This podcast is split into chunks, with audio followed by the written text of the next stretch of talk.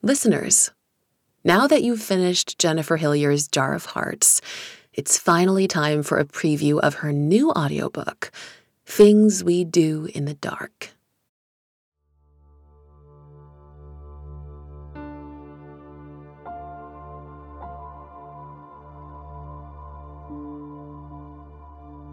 Paris Peralta is in trouble. When the police arrive at her home, she's covered in blood with her husband behind her, in the bathtub, dead.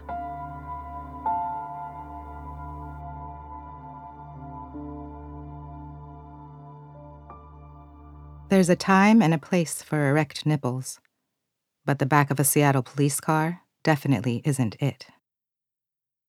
Paris Peralta didn't think to grab a sweater before they arrested her, so she's only wearing a blood-stained tank top. It is July after all. But the air conditioning is on high and she feels cold and exposed. With her wrists cuffed, all she can do is clasp her hands together and hold her forearms up to cover her breasts. It looks like she's praying. She's not praying. It's much too late for that. Her head throbs underneath the butterfly bandage one of the EMTs stuck on before they put her in the cop car.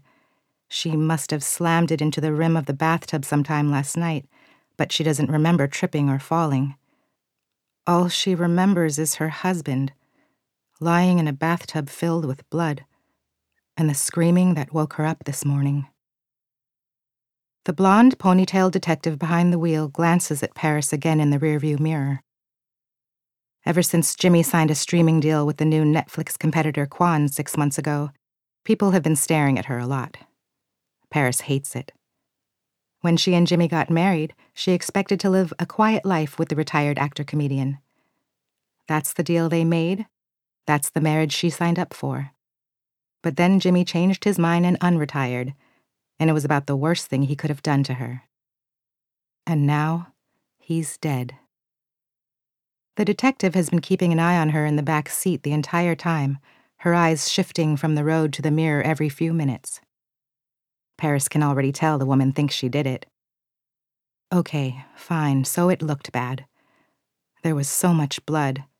And when the detective arrived on the scene, there were already three officers in the bedroom pointing their guns straight at Paris through the bathroom doorway. Soon there were four pairs of eyes staring at her as if she'd done something terrible. Nobody seemed to be blinking or breathing, including her. Mrs. Peralta, please put the weapon down, the detective had said. Her voice was calm and direct as she unholstered her pistol. And then come out of the bathroom slowly with your hands up.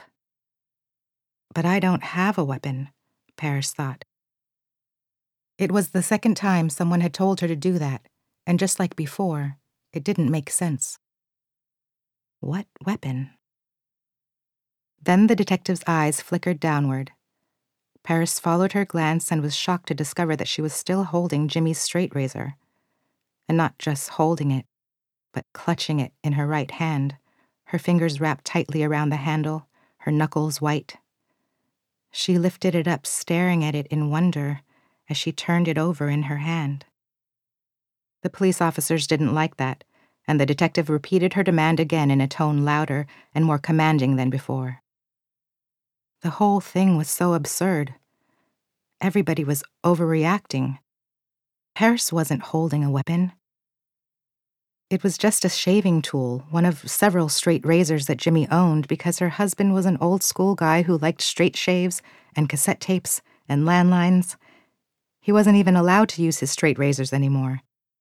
The worsening tremor in his hand had rendered them unsafe. So, why the hell was Paris still holding the ebony handled razor he'd bought in Germany decades ago? Everything happened in slow motion.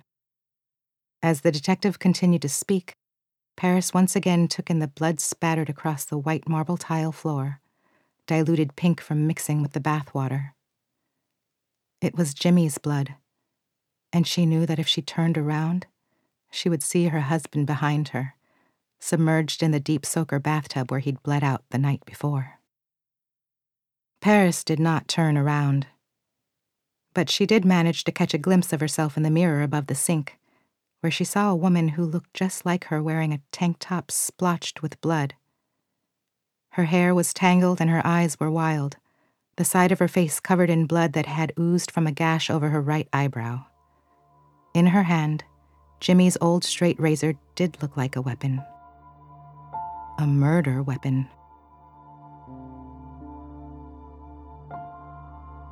How was Paris going to explain this? Her husband is dead and she's the prime suspect. But as bad as this looks, it's not what worries her the most.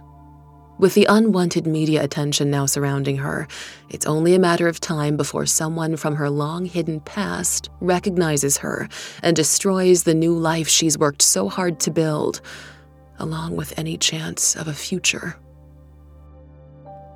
Years ago, the last time this happened, she didn't have to explain it at all. Left with no other choice, Paris must finally confront the dark past she escaped once and for all, because the only thing worse than a murder charge are two murder charges.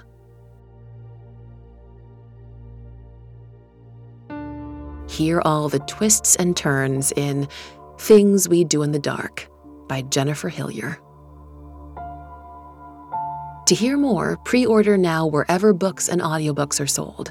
And don't forget to tune in next week to hear an extended excerpt